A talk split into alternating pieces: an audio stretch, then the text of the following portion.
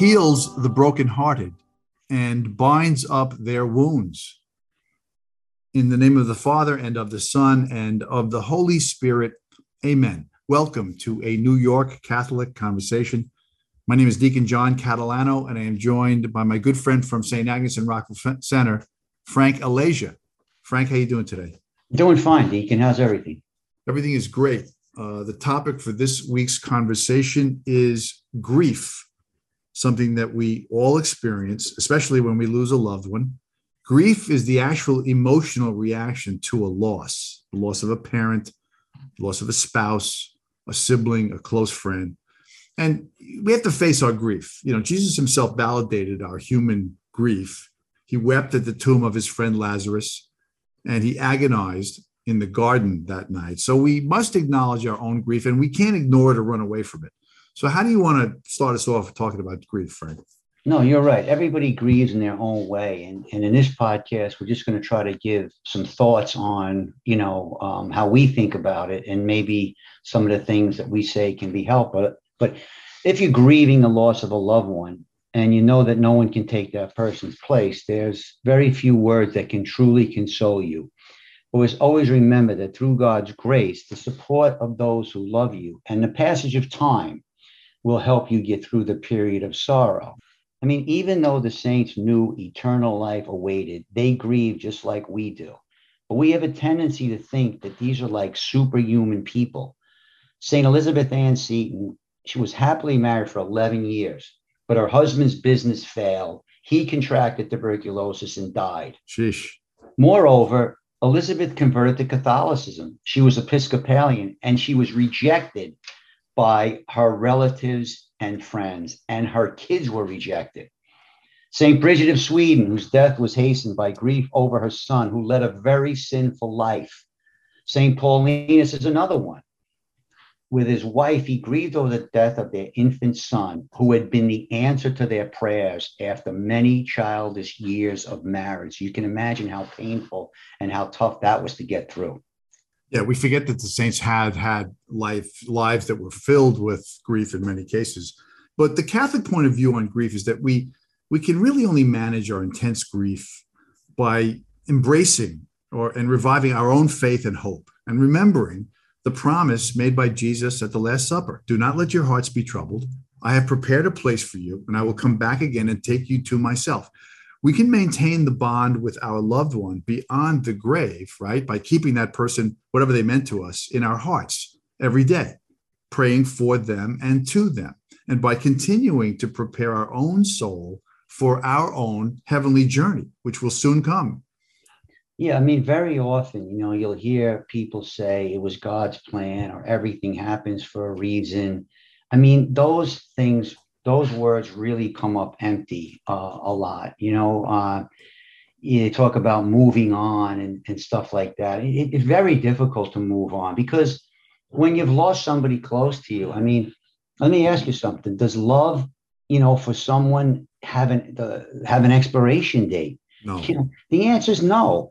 I mean, the other thing too is, you know, tell stories about your loved ones you've lost because if you don't, then they're going to be forgotten. And and when you die, who wants to be forgotten? I mean, do you want people to stop talking about you and just move on? You know, I hope I'll be remembered. I can tell you that. Well, I don't know, Frank. Uh, start writing things down so we'll remember you. You know. Yeah, right. But we listen. Grief is different for each person, as you're saying. There's no prescribed or proper way to grieve. I mean, some people grieve for three weeks or three months. Others may grieve for three years. And right. some people grieve for 30 years. I mean, right. I remember growing up on Long Island, these Sicilian immigrants, they wore black. I mean, they wore a black dress for the rest of their lives. And they would think that it was wrong if you, you know, uh, to dance or drink red wine or laugh. Uh, now, right. you, you see a lot less of that today, but we've got to respect each person's grieving process. Definitely. I mean, some of uh, some of you, will regret like something you said or didn't say, and that's not unhealthy or weird to feel that sense of guilt. But that will eventually go away it's okay not to not to be strong and to feel weak from it. it. It's all part of the grieving process. Time means little to your grieving period. You can't ignore tragedy and trauma and hope it goes away. Yeah. Now we speak of bereavement, right, which is the time period and process whereby the person grieves and mourns their loss. And many parishes have bereavement groups to help people with their loss. And there's comfort and camaraderie that comes from knowing that, you know, that everyone there has some experience with loss. It sort of creates a non-judgmental atmosphere for people to be able to express their own feelings and share their own experience with others who can relate. And some people go for a few weeks or a few months. It seems to be of great help to people. Absolutely. I mean, grief also can be an impetus to a change of heart or moral conversion. That's something we don't think about, but it can be the cross that saves the person grieving.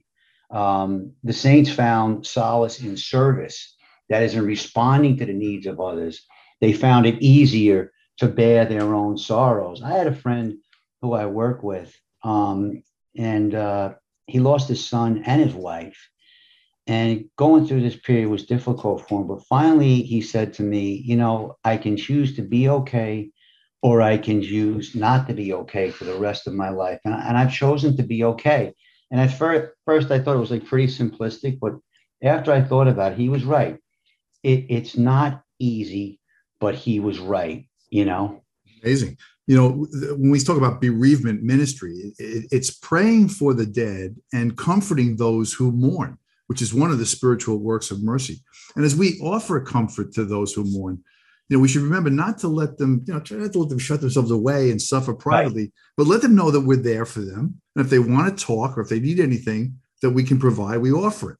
If a person is stuck in their grief and may need additional help from a counselor, you know the goal of that isn't to instruct the person how they should feel but to help them to learn and to know how to react to their thoughts and external situation in ways that deliver the emotional results that they want. And then they're better equipped to stay active and even develop new interests in that after that grieving period. Yeah i mean the other thing too is the the difference between despair and grieving. You know when i think of padre pio his mother died and he was inconsolable and the friars who lived with him couldn't understand why this saintly monk, you know, um, was was was carrying on like he did. Because if anyone knew his mother was in heaven, it was him. So they asked him, and he told them, "There's a time for the head, and there's a time for the heart, and this is the time for the heart." Even though he knew she was in heaven, he had, you know, he had to have that time to grieve and another great saint had a great point, St. Alphonsus. You know, when you lose a family men, member, he said, instead of wasting time in pointless tears, he said, let us pray for their souls yeah. and offer up the pain we feel at having lost them. Because when you pray for a soul, that's what they need. They need your prayers. They're right next to you. They're right next to you when you when you pray like that. So don't forget to pray for them and for the souls in purgatory, especially mm. relatives. Without a doubt. And, you know, there are ways that we have to remind ourselves that we can give support to someone who is grieving. You know, I mean, as we've been saying, you got to be a good listener, you know, and respect their way of grieving, their mood swings, the irritability, whatever it is, just allow for it. And avoid, as you said earlier, avoid giving advice.